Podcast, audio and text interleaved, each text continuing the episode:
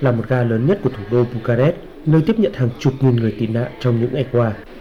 Chỉ tính riêng trong tối ngày 4 tháng 3, nhóm công tác đã đón và hỗ trợ cho gần 100 trường hợp bà con di tản. Anh Huỳnh Văn Quyền vẫn còn bàng hoàng với những gì đang diễn ra, nhưng anh cảm thấy may mắn hơn nhiều người khác khi đã đặt chân đến Romania sau nhiều ngày thiếu ngủ và phải đi bộ hàng chục cây số. À, từ Ukraine sang bằng à, biên giới ở Odessa sang à, uh, Moldova.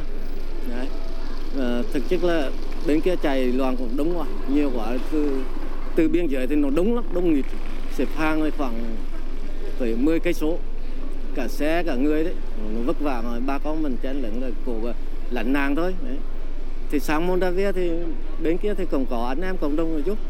Thì thì đi tiếp sang à, Bucharest này thì có anh em hỗ trợ đại sứ quán và anh em cộng đồng ở đây hỗ trợ cùng mỹ mãn gọi là ấm lòng người thế ừ.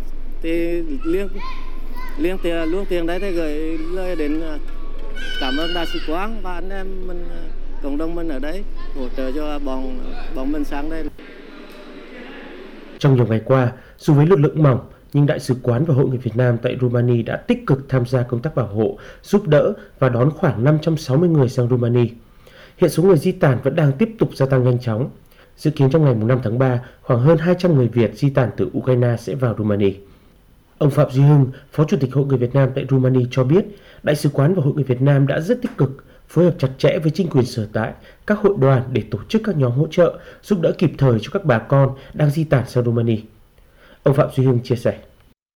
Thì ngày hôm nay là cho đến giờ phút này là chúng tôi đã đón được uh, uh, trên 100 người ở tại cái ga lớn nhất của Bucharest. Lực với lực lượng thì chúng tôi cũng huy động ừ, hết công suất với tất cả những cái gì có. Cái tổ công tác của chúng tôi hiện tại là tổ công tác đặc biệt có 30 người uh, trực chiến ở 24 trên 24 thì chúng tôi cũng đã đưa ra những cái biện pháp tốt nhất là uh, đầu tiên là sẽ sử dụng cái uh, uh, của chính phủ Romania về cái chính sách của người tị nạn.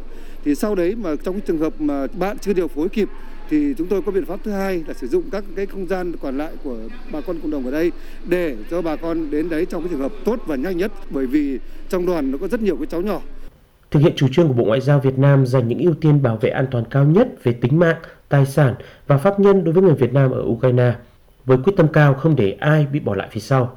Đại sứ quán Việt Nam và Hội người Việt Nam tại Romania đã, đang và sẽ tiếp tục tổ chức các nhóm công tác chủ động phối hợp với chính quyền sở tại để đưa đón từng người Việt di tản, bất kể thời gian, địa điểm, đồng thời triển khai quyết liệt các hoạt động công tác bảo hộ công dân và đưa bà con về nước an toàn.